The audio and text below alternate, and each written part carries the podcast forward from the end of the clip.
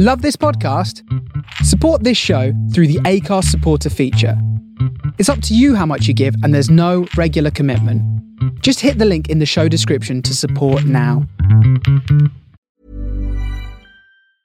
Cool fact a crocodile can't stick out its tongue. Also, you can get health insurance for a month or just under a year in some states. United Healthcare short term insurance plans, underwritten by Golden Rule Insurance Company, offer flexible, budget friendly coverage for you. Learn more at uh1.com.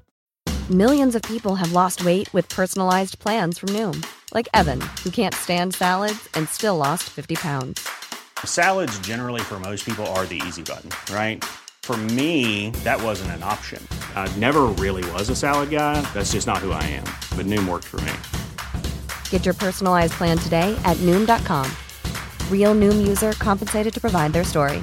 In four weeks, the typical Noom user can expect to lose one to two pounds per week. Individual results may vary. Many of us have those stubborn pounds that seem impossible to lose, no matter how good we eat or how hard we work out. My solution is PlushCare. PlushCare is a leading telehealth provider with doctors who are there for you day and night to partner with you in your weight loss journey. They can prescribe FDA-approved weight loss medications like Wegovy and Zepbound for those who qualify. Plus, they accept most insurance plans. To get started, visit plushcare.com slash weight loss. That's plushcare.com slash weight loss.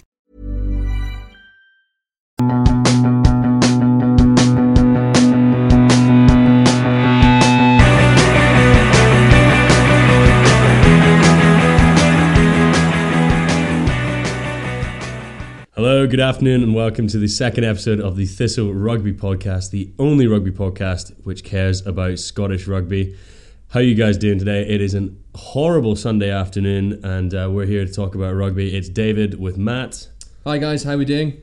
um, and we've got a hell of a lot to get through. Um, first off, we are going to have a bit of a bit of a chat about the weekend's results and what's been going on, and then we're going to get into what we think are the biggest three questions about Scottish rugby at the moment, and they are one, what does Scotland have to do to beat Australia next week? Number two, are there any surprises in that uh, Scottish Autumn International squad? And number three, quite an interesting one. Um, is external investment a good thing for Scottish rugby? So that's what we're going to be getting into. But first off, let's have a look at the games that have been played this weekend with an eye to next weekend's uh, game against Australia. Wales 8, Australia 32. Matt, what do you reckon? Yeah, I mean it was a really good good match. Um, obviously Wales have had a real hoodoo against Australia for a while. I don't think they've beaten them since 2008 or something. Yeah, it's Um, like 13 yeah. starts or something like that. So it's been a long time, and you've thought that sort of Wales, you know, looking fairly strong, settled team at the moment, playing at home against Australia, who sort of have flattered to deceive for the best part of a year now. Um, You thought that this was Wales' chance to, to break their hoodoo, but a combination of them not really getting into the game and Australia not letting them. Um, I thought Australia were actually fantastic. Really, their their attack was probably one of the best that I've seen a team do. You know, sort of all black style, um, and they actually left quite a few points on the park.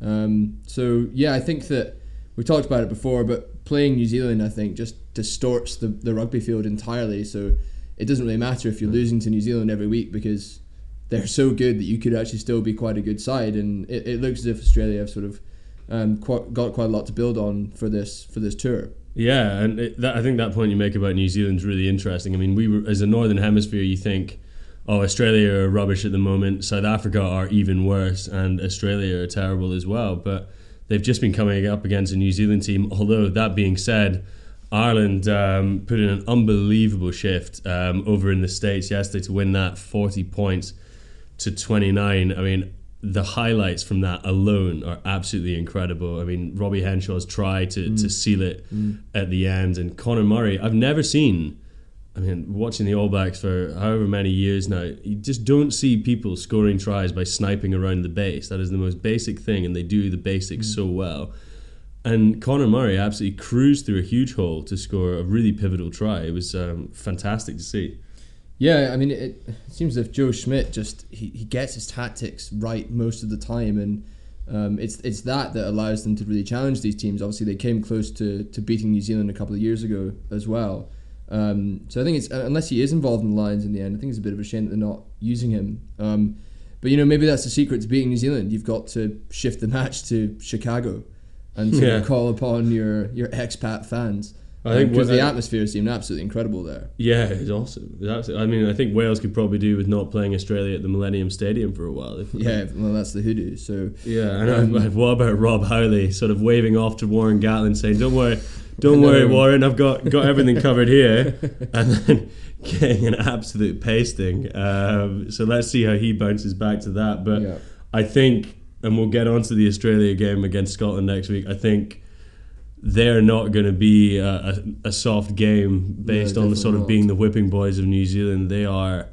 Oh God, Bernard Foley on the front foot is just he's scary Yeah. when he's getting good ball.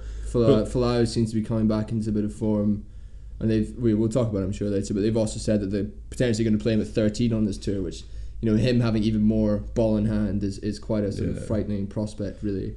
And then um, domestically, couple, couple, obviously Edinburgh and Glasgow both in action in the Pro 12, missing the sort of majority of the players who are going to be involved with Scotland um, over the next few weeks, but a few still playing, coming back into sort of fitness. Edinburgh recording a great 28-17 victory against Ulster on on Friday night, sort of concluding the uh, roller coaster fortnight for Edinburgh, including wins over Harlequins, a loss to Zebre, which is enough to make any fan want to kill themselves, and um, then coming back and recording a really good three try win against an Ulster team, which still included Charles Piutau, um, Tommy Bowe, Marshall. And Ruan Pienaar. I mean, that that's a decent side, and uh, I think Edinburgh did really well. It's it's just a bizarre one, isn't it? That you can go from losing to you know perennial Boston dwellers Zebre um, last week with arguably a stronger team because they weren't Edinburgh weren't shorn of their internationals at that point, um, and then you you play Ulster as you have you as you said have Charles Piutau you know definitely the best player in the Pro 12 probably the best player in the UK and you know one of the top players in the world. Um, you know it's quite a frightening prospect, albeit it was at home. And actually, before the game, when I saw the Edinburgh team, you know, it looked lightweight. There, there were quite obviously the internationals missing. So you had guys, you know, I think Murray McCallum at a loose head was making his starting debut, or you know, it's at least his starting season. Um, Jack Cosgrove, I think the other prop, making his debut. So yeah, it was sort of it looked a bit um, a bit of a hiding to nothing at the start, but yeah, they looked looked really good. Uh, the young guys coming through, um, likes of Bradbury played really well. Um, Got a got a try as well. really good so- try. Kennedy seems to I've sort of written him off before, but seems to actually be playing quite well. And to keep Hidalgo Clyne out of the team, you've got to be doing something right. Hmm. Um, And the new guy, Mata. yeah, yeah, Mata, who you know is we we talked about it on our on our Twitter. Um, he you know he could be our or Edinburgh's equivalent of Leone Nakarawa, who you know was an absolute maverick and great player for for Glasgow, um, and he looks like a really really handy player. Um, very natural as, as you'd expect from a Fijian sevens guy. It's just- I think it was probably just all that Edinburgh could do to repay their fans who had to go through the game against Zebre last weekend. I mean, uh, Possibly, going, going yeah. going down to Murrayfield, the, the couple of thousand that make it every uh, every week um, are incredible fans who've been through thick and thin with the team. So it was good to give them something to uh, Mm. Yeah. to, to to shout about. And So I, I think yeah, I suppose the next thing is just getting the consistency. Um, so that you can go and watch them play on a Friday night and you be There is. confident of a win rather than There is no such- there might be a slip up. there's no such thing as consistency in Scottish rugby. I know it's a think that shame. is- it is a shame. It is a That is shame. something that we're probably all going to be waiting for for the rest of our lives. And speaking of which, Glasgow going down to the Scarlets and getting beaten 27 3. Um, I mean, obviously, they were shorn of a huge number of, um, of, in, of internationals. They're much more impacted than, than Edinburgh traditionally are. And yes, the Scarlets is a difficult place to go, but I mean, to get beaten, not even get close to a losing bonus point. And this is the Glasgow team that started the season looking, I mean, un- unbeatable in the Pro 12. I mean, playing incredibly well, playing great rugby. They had that incredible result against Leicester in the um, in the European Cup as well. And this is when people were talking about Glasgow being a serious threat. Um, and now obviously the Munster game was a bit of a write-off, we think, but they seem to have really sort of bottomed out with this result against um, Llanelli. Um, Yeah, I mean, it, it wouldn't be the worst thing in the world if you go to Llanelli and you, you lose a tight match and you maybe pick up a bonus point. That's with your you know internationals away. That's potentially a good score. But I was looking at the Glasgow team actually, and you know th- there is obviously excuses to be made about guys being in training camps, but there's still nine internationals in that Glasgow team. You know, you've got guys like Pete Horne who's had 20 caps, um, Mark Bennett, um, you know, Rob Hyde, sort of guys who and you know have been extremely experienced for for Glasgow as well. Um, so yeah, it's a, a pretty poor result, and the the performance I think was the main thing. There were so many errors. Um, Yeah, it was really- handling was terrible. I'll tell you Um, what, the, the, the they need to do some tackling practice. I don't know, or maybe the Llanelli lads had something on their, their their shirts, but the number of missed tackles Hmm. leading up to I think it was the second try, uh, scored by the the, the scrum the Llanelli scrum half was I mean four or five sort of on the on the spin, sort of just falling off. It looked really, really budget, and um, I mean that's the sort of stuff that Glasgow have not Hmm. they've not been doing recently. They, their defense is sort of they're well known for it, um, so that was a real shame. And I think I think the match t- turned. Obviously, they went into the sheds at halftime, seven three down, and you'd be thinking Gregor Townsend's going to bash their heads together, and they're going to come out fighting, and then. You know, you lose a man to the bin for ten uh, for ten minutes, and they concede thirteen points, and there's the game gone essentially. I mean, the Scarlets went down to to 14 in the first half, and they didn't concede any points, or maybe that maybe one they, they, that was when the penalty came.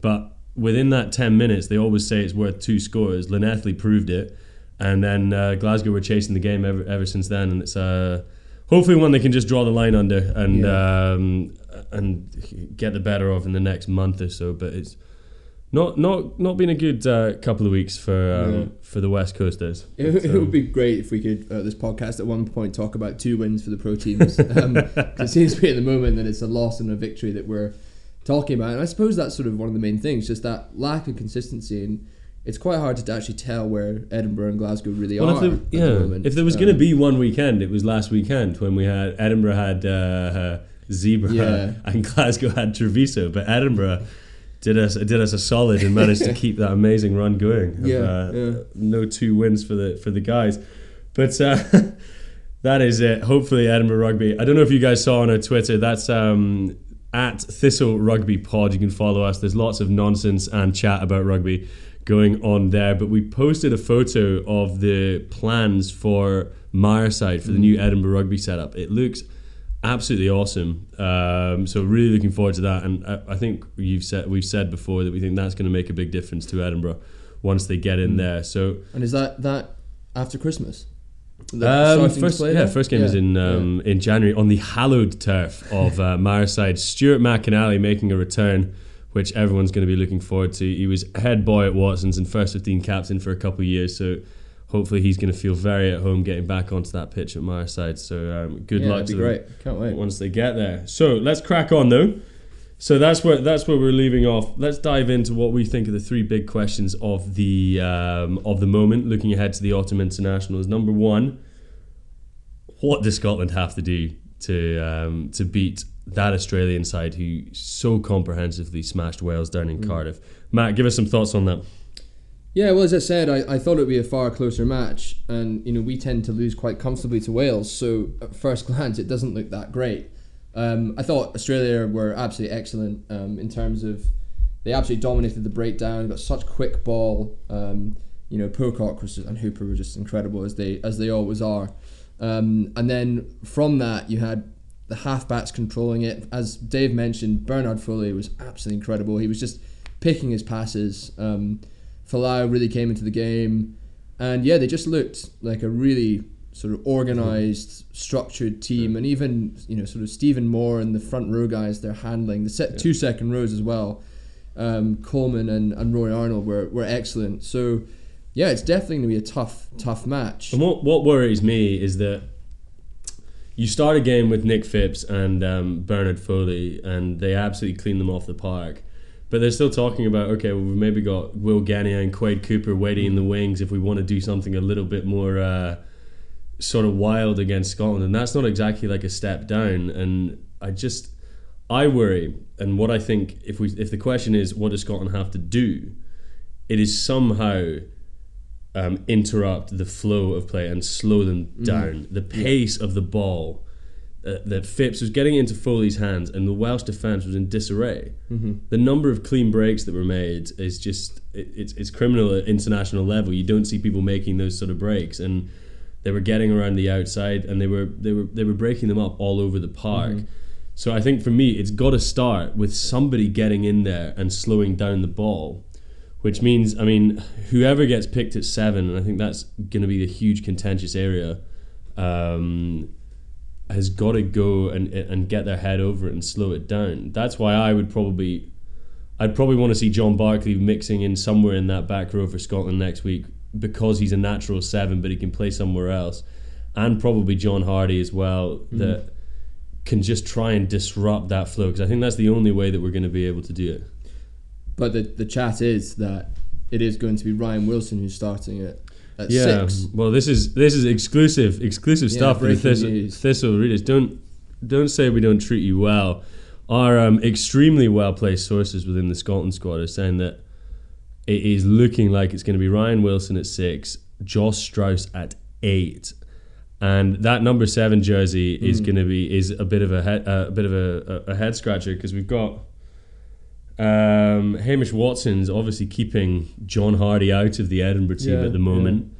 Yeah. Um, do we give him a go? We know Hardie's been great for Scotland. Um, or John Barclay, he's been playing great for the Scarlets. Correct me if I'm wrong, somebody out there on Twitter, but I think he's got, certainly going into this weekend, he was the second highest turnover um, in the Pro 12. Um, so I mean, I think it would be important to have him not just for that, but for his mm-hmm. experience um, next weekend. But you know, that's um, that. That being said, but that's the sort. They've got three players vying for that seven shirt, but it seems what we're hearing anyway is that Ryan Wilson is, yeah. is nailed on for six, which, which I, I, um, suppose the, the the rationale must be that they just want to pick as big a pack as possible, maybe.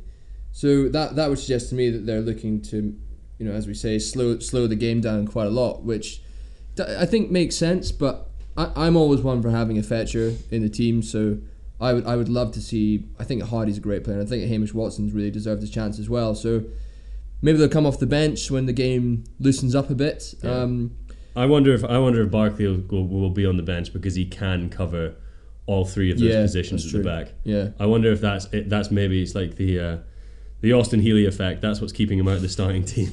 yeah, he's too versatile. I don't think he'd like that comparison, but um, yeah. So I, I, think just going back to the question, I think slowing the ball down as much as possible, and just, I mean, Wales hardly had any possession, so yeah.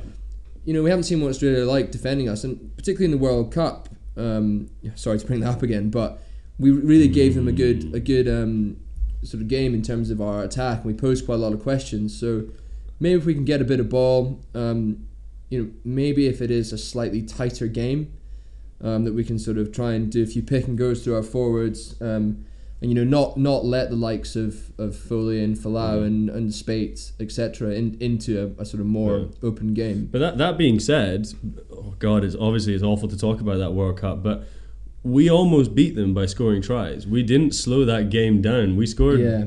We scored a hell of a lot of points. I mean we were going out there, and the problem was we couldn't stop them scoring at the other yeah, end. But I mean, maybe that's the thing that you you know that Australia, particularly against the Northern Hemisphere side, maybe apart from well, even in the England series, the last one, they scored a lot of points. So you've got to take that view of we know they will score, but we have to score more yeah. for them. So yeah, it's going to be a very interesting game in terms of the, the tactics and the strategies. I think I think for us, and I think for us, it's just important to keep to keep the scoreboard ticking over. It's such a simple thing, and the good teams do it so mm. well but I think Scotland are just perennially poor at getting points when they get into the 22. I mean, I don't know about you, and we can talk about the selections later on, but I, for the last five years, the number of times that we've been in tight games, we've won penalties in the middle of the park, we've kicked it into the 22, and then we've lost the subsequent line out.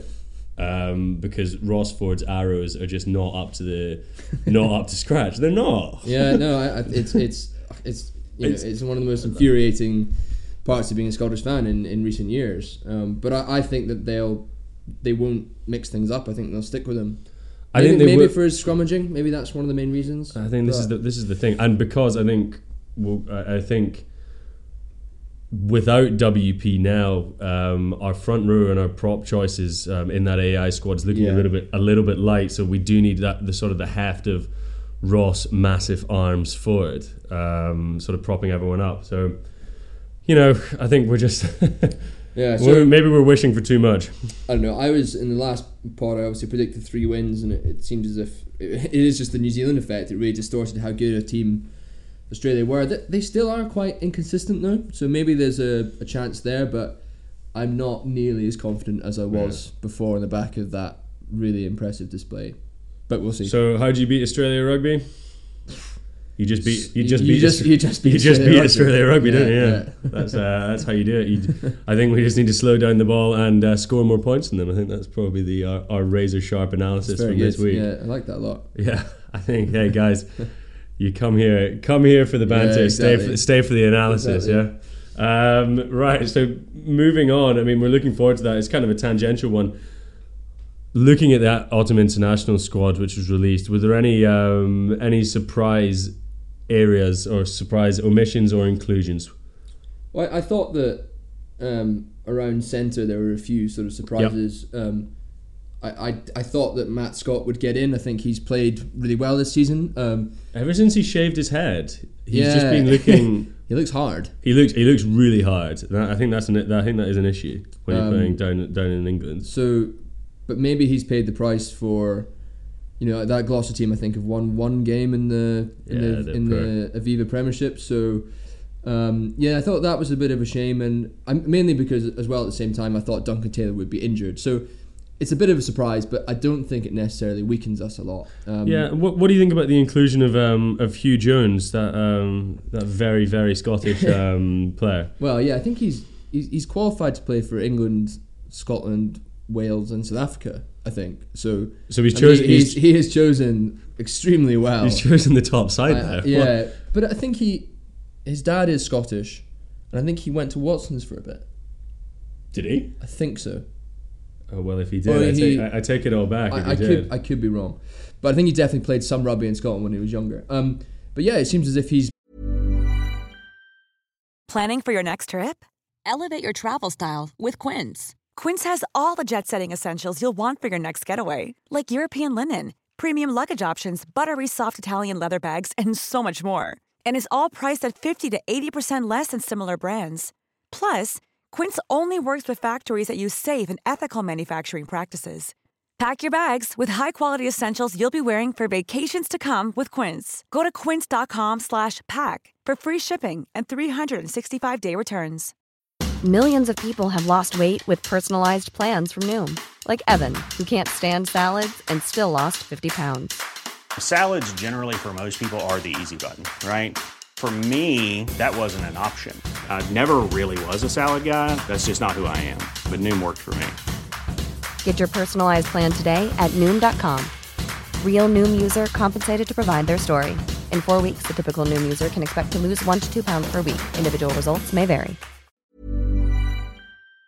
Been doing extremely well at the Stormers. Um, someone released a sort of super cut of his highlights the other day on on a rugby onslaught, I think, and he's looking absolutely incredible. We haven't had a player like that seemingly. I know it's a highlight highlights reel, but in a long time. So I think it he could push for a start. Maybe him and Dunbar if Taylor's still not quite 100% fit. It's just good to have those options. You know, I think it's a far cry from the days of Graham Morrison and Andrew Henderson and Goofy. Andrew Craig and all those guys. Rob who- Dewey. Rob G. Just you know, it, it's it's great to have. So maybe that's a bit of a surprise, but I don't think it's necessarily a, a bad thing. Yeah, and I think one of the big areas of um, contention is probably going to be that front. Well, not contention, but the front row I, is a, is a a, con- is a concern for me. Yeah, Um, without WP now, it, it looks we look lightweight. definitely. it Um, looks young. I mean, Zander Fagerson is a great, great prospect, but he's a young guy and he's coming onto a game. Um, Was he twenty? yeah, I mean, Props peak at what in their late twenties. His, his experience and um, yeah, I mean he's expected to anchor the scrum against a, an Australian front row who maybe struggled a bit against Wales, but definitely improved in recent years. I mean Scott Sio is a, a great scrummager. Yeah, um, he and is. Kepu's absolute man mountain. I mean, they're Um, just huge. And um, oh, Allan Allan Dell coming in, Yeah. um, he, he's I just look at the whole front row. Without maybe the hookers is a bit stronger because I think Ford is fine, and you know Fraser Brown and Stuart McInally I think could do a job, but yeah. you know it, it means that you have Zander Fagerson who's very one cap, very inexperienced. Um, Moray Low who has been recalled but hasn't really been at the international scene for a while. He's never been that brilliant. Um, and then you sort of got the backups of Allan Dell and, and Alex Allan, who's just been called in. You know, they probably promising young players, but very young. And I mean, even Allan Dell, he's he's only had 23 appearances for Edinburgh, and 18 of them have been off the bench. So he's not exactly battle hardened. Um, So I think that's that's probably the main concern. It's probably going to be more of a concern when we play against Argentina in uh, Uh, well, and Georgia. and Georgia well. actually. Yeah, they've got those beasts Yeah. that just sort of run around eating people in the pro just port. breed props like nothing else. So yeah, it's, yeah, uh, it's that's a that's quite a tough one. I think. I think I think the only option is really let's bring back Allan Jacobsen, uh, bring back Chunk. Let's get that Yeah. trending on Twitter. I think we Bring can get a real a real momentum. justice for Chunk. Hashtag, hashtag justice for Chunk and bring him back in. If we're looking for an anchor, we need we need that man. Uh, I think that's the only option. I think you I think you do it. I think he probably would do it. I For mean, enough enough pints, few pies, a bit of a backhander at the end. You know, Not- I think he'd, he'd yeah. do it. He'd do it. He's not. He was getting a thousand pounds a game, but Watsonian's Yeah. uh, last season. Uh, it was a few seasons Few ago. I- seasons I played ago. against him a couple of times, and he was he was unbelievable. But he couldn't care less. I think he only played about six games this season, and he was like, "Well, I'll take my six k." So Take six grand. um, so I saw him. I saw him riding a bike once, just sort of like going through. it. I've never seen anything like it. He's just not. You can't imagine a man that size riding a bicycle. It's just not. It's not natural. Um, Um, if you if you get a chance, you should listen to the the rugby pod that Jim Hamilton and Andy Goode do because um, Jim Hamilton has some great stories about uh, Allan Chunk Jacobsen. Um, but anyway, so yeah, I think that front row is a problem area, and I've never really focused too much on props before because I always thought they were just a bit of a joke, but. So so important these days to set piece, so that's a bit of a worry. everything else. Rob Harley coming back into the mix in the back row. I mean, I can take him or leave him. To be honest, I don't think he's. Uh, I don't think he's, he was playing for Glasgow yesterday. I, I don't think he'll start or even he think might not even be involved. So Yeah, I think the only I think the only good game he's ever had. I I think a good game he had for Scotland was against Italy a few years ago, and that thing he tries to do at every ruck of sort of kicking the ball actually worked a couple of times. Yeah, But I just, I mean, I just don't think he's um, he's heavyweight or streetwise enough to to be no, to make a significant difference not. for. A very, you know good player for Glasgow, but that'll do. But I, I think we've got, I think we've got an awful lot of, we've got, we're spoilt for choice in the back row actually, which is um, it's good and it's Yeah. great to see Yeah. Hamish Watson coming through. Definitely. Um, and uh, Magnus Bradbury, I believe, has been he's in not in the squad, but he's sort of training around it to yeah, get the. there's- Um, there's a few guys. There's Magnus Bradbury. Um, there's Nick Grigg, who's this um, Kiwi lad that uh, Glasgow signed a couple of years ago, and he's by all accounts been tearing up trees when he's had a shot. Um, seems like quite a sort of nippy little, quite small guy, but absolute jets. he can Um, tear up trees. Sorry. He tears up trees. He literally tear, he literally tears a up wee trees. lad. Yeah, he literally tears Fair up play trees. to him. Um, so yeah, I- I think there's there's some exciting people, and I think Yeah. maybe Blair Kinghorn's one that should have had a, a little Yeah, shot. Maybe I- come on as a backup ten or something. That's um, what I, 'cause I that's would still a have, problem uh, area. I would have liked to see Blair Kinghorn getting a shot in and amongst the, the, the first team squad. Like he's he's playing really well for Edinburgh. He is absolute jets. He knows what he's doing. Like he's clearly a really skillful player. Hmm. Um, and just to get that experience with the national side, I think would have just been really helpful for him because I think he is going to be a player that comes through. And also, very, touching very quickly on something, obviously not that close to it yet, but I don't know if anyone saw Adam Hastings playing for Bath Hmm. against Leicester on Friday night. He had one absolutely class touch. Again, we put it on our Twitter. Um, uh, absolutely brilliant, just sort of um, one touch pass on uh, to set up a try. But by all accounts, I didn't see the whole game, but by all accounts, he had a really, really classy game. Um, so hopefully he's kicking Yeah. on. I mean, I'd like, it's difficult to tell if he's only getting games in the sort of the Anglo Welsh Yeah. Cup. well, that's because, that's the I mean- hard thing for him that he's got George Ford in front of him, who you know is one of the world's best tens, and Yeah, exactly. But there's there is chat of Ford moving away potentially to to Leicester. Um, loose shout to join his dad at Toulon. So there's maybe a shot, or maybe he thinks about coming up north because I, I know that Hastings has been. He hasn't even been in the Bath squad for a lot of the season. He's been playing for um, Hartpury's dual Yeah. dual registered. So I think he needs a bit more game time. So we'll see Yeah. what happens there. I'd like one to keep an I eye on. He is obviously from a Scottish rugby dynasty, so it'd be great to see him uh, him coming through. And as you say, as and as we've touched on before, I think the strength in depth at that halfback area for Scotland is uh, is a particularly tricky one. So if we can have uh, Adam Hastings, another Hastings legend coming through, that would be. Uh, that would be pretty. Another George Watson's College legend. Actually, I think we should uh, we should touch we need on. to stop talking about that horrible institution. I really don't think we do. We probably don't talk about it enough. Um, but that's, I mean, for the rest of the squad, I think um, obviously scrum halves, fly halves um, speak for themselves, really. As expected, I think. Um, So- and in the sort of wingers and the back three, Mm. I, I don't think we're going to be surprised by any of the No. choices.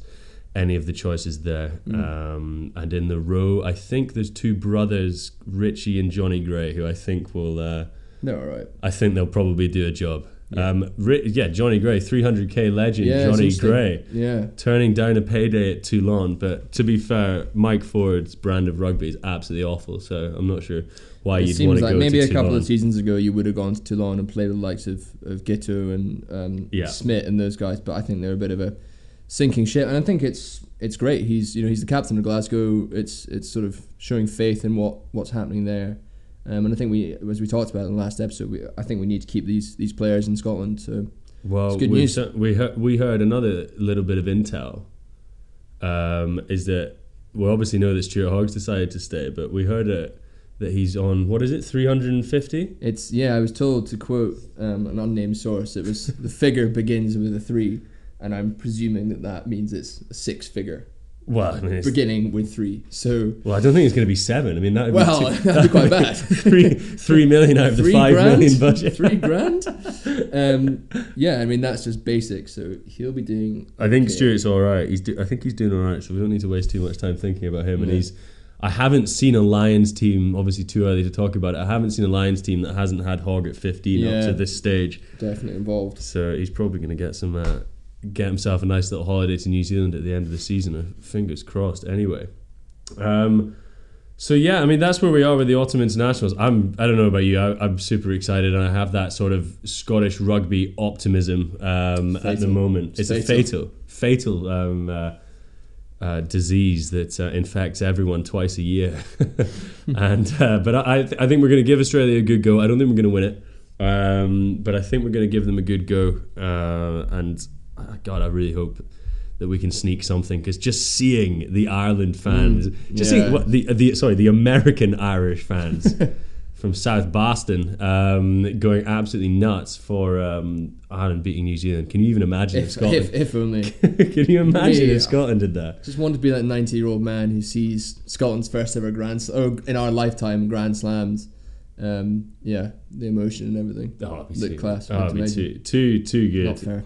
Um, well, hopefully, maybe this third point that we're going to discuss is going to be the thing that's going to springboard Scotland into uh, the eras of success that Ireland and Wales have uh, enjoyed, certainly. Mm. And that is whether external investment is going to be a good thing for Scottish rugby. Now, I assume our listeners are all extremely well knowledged about uh, the inner workings of the SRU. They had an extraordinary general meeting and they voted unanimously to allow the SRU to begin looking at and having conversations with um, external um, investors to try and get some uh, private money into Edinburgh and Glasgow and hopefully lessen the burden on the SRU so they'd maybe have a bit of cash to uh, to, to free up. I mean, my, my initial take on it is I think it's a really good thing. As long as the SRU maintains a majority stake, I think there's um, there's always need for a little bit of private money, a little bit of um, ingenuity in spending and sort of revenue raising. And if that helps um, Glasgow and Edinburgh become more competitive, that in turn obviously helps Scotland. So I'm I'm all for it. What about you?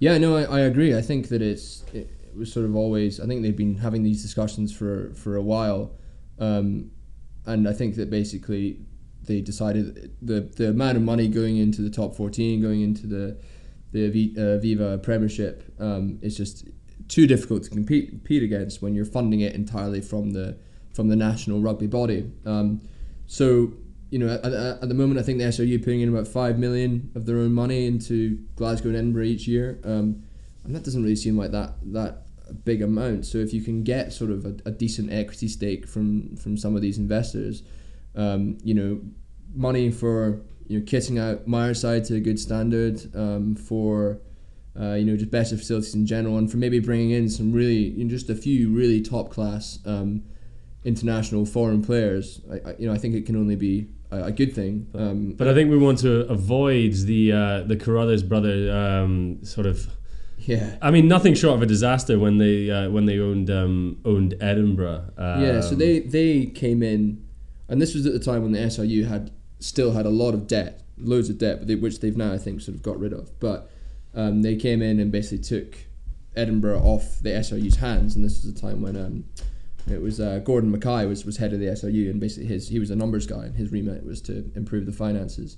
Um, and I think at the start it was sort of full of promise and um, sort of headlined by the fact that the Carruthers brothers went out and basically signed up Stephen Larkham. You know, maybe at the twilight of his career, but you know one of the best players ever. Um, and he was on the verge of signing for Edinburgh, but the deal fell through after the SRU refused to part finance the contract. And I, I think just from then there was just massive fallout, and, and that probably stemmed from issues of control um, in terms of the SRU having a say in what Edinburgh were doing. Um, and, you know, it's- it was things like Edinburgh refusing um, to release Scotland players to training camps and uh, dis- disputes over TV revenues. Um, so the whole thing was just massively mis- Yeah. mismanaged. But I think that the SU will have learned from that, and I think just having retaining majority control, retaining fifty one percent stake in in the in the franchises, um, will hopefully um, avoid that. I think it's good, but I mean, is this? What do you think the SRU are thinking? I mean, is it just are they looking to free up some cash to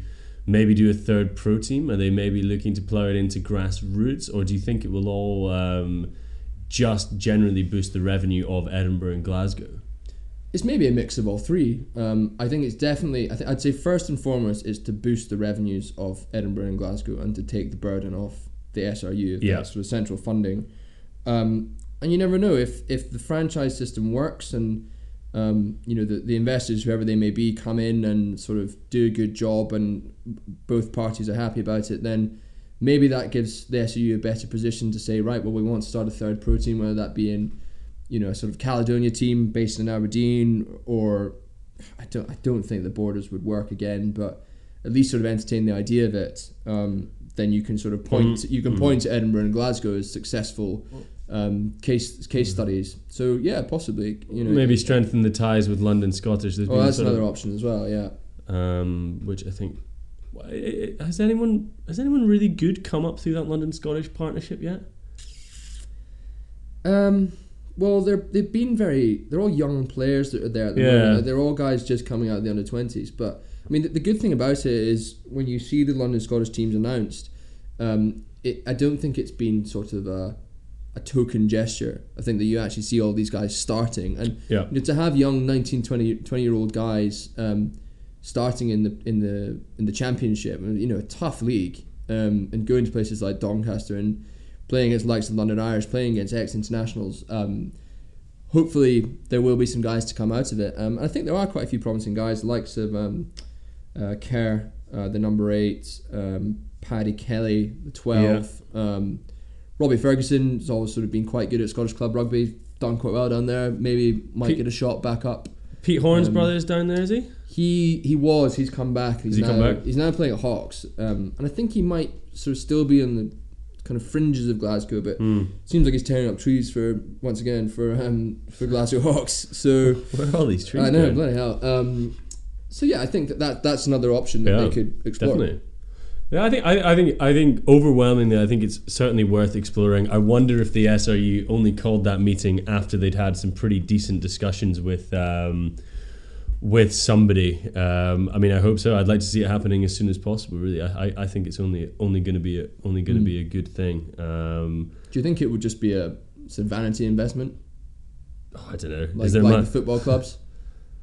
Maybe. I mean, but is there, it's not exactly as much glory in investing in Edinburgh rugby at the moment, or or Glasgow. unless unless you're someone like maybe like Martin Gilbert, Aberdeen Martin Asset Management yeah, CEO, who just you know has a spare bob or two lying around, is a big rugby fan, and it's just a completely Yeah. sort of That'd be good um, fun. I mean, gen- that, that gener- or not generous, but Yeah. you know. That being um, said, I mean. I would love to run, own, and run uh, a rugby team Oh Scotland. yeah, I mean, so, if you so sitting had here, the money and the time, you, you didn't need to make a return from the from your investment. I wonder what the minimum threshold at the fun. SRU is though, because I've got 20, 20 quid or something like that. I could Have chip you? in. That's quite good. That could probably tip up um, Ben Toolis's contract. to be Well, honest. that's the- that's probably more than he. it's more than he deserves That's at the his, moment. that's his but- appearance bonus. That his Um, appearance bonus? But uh, well, that's that's an interesting point because I know that um, the Western Force, the Super 15 team in Australia, have actually sort of released a crowdfunding. Have they really? Yeah. So you basically, I think that from what I've read, you can pay a thousand pounds and there's five hundred thousand or no, no, sorry, five hundred. I, I don't know memberships that are sort of out there, so you can you can buy and you've got a stake in the in the franchise, and they they've had loads of financial issues, the Western Force, as of the Australian Rugby Union. So that's potentially an idea. It's Um, interesting. Let us know what you guys think about that. Get in touch with us on Twitter if you want to own a stake in uh, Edinburgh or Glasgow. Um, or to be honest, if you've got uh, if you've got a few bob or two, we'll get the Thistle consortium together and we'll try and uh, we'll take over one of the clubs. What do you guys think? I think that'd be pretty good. um, I think they would like our managerial style. Yeah, yeah. It'd be fun for us at least. So Well, exactly, yeah, and I think that's all that we really want to get out of this. Um, so yeah, I mean, for us, I think it's a good thing. We'd love to hear what your guys' thoughts are um, at Thistle Rugby Pod on Twitter. Um, I'm looking down on our agenda, Matt. I'm kind of coming to the end of our uh, end of our end of our thoughts. What do you think? I think? we've, we've kept it tight. Um, I think it has been. I think we've had a good good discussion. I think one of the one of the things that's come out, I suppose, just a sort of bit of trivia and news is that um, Irvine Rugby Football Oh, Club, yeah, I love who this. are based on the the west coast of Scotland, have just signed two ex international rugby players, and this isn't you know local boys come good who've moved back to Irvine and doing it out of the kindness of their hearts. This is Nicky Little, the ex Fijian standoff, top ever point scorer for Fiji. Um, played in nu- numerous World Cups, played for Saracens before. Um, is going to play this season in the big games, in the big games only for Irvine Rugby Football Club. Um, Where are Irvine in the in the league system? I, I don't know. They're they're quite far down. They're not they're not in a kind of top three or four league. How is Nicky? How who knows Nicky Little in Irvine? I do How not is- know. How is that come well, about? he I don't know. He he lives in London, so they're flying him up and supposedly paying him forty k a year.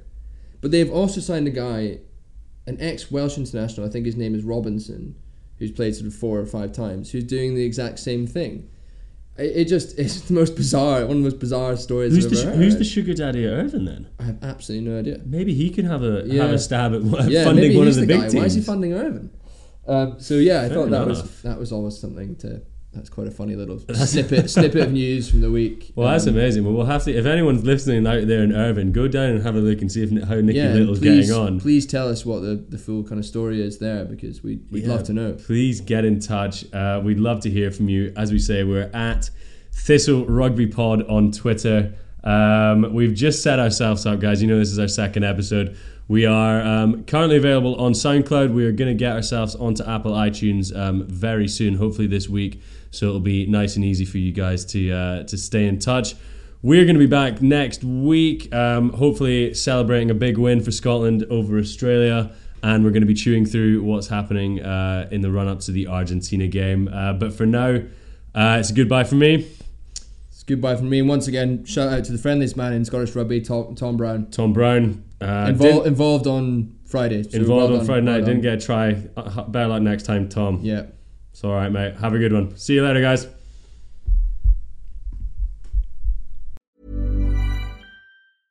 Hey, it's Paige DeSorbo from Giggly Squad. High quality fashion without the price tag. Say hello to Quince. I'm snagging high-end essentials like cozy cashmere sweaters, sleek leather jackets, fine jewelry, and so much more. With Quince being 50 to 80% less than similar brands. And they partner with factories that prioritize safe, ethical, and responsible manufacturing. I love that. Luxury quality within reach. Go to quince.com slash style to get free shipping and 365 day returns on your next order. Quince.com slash style.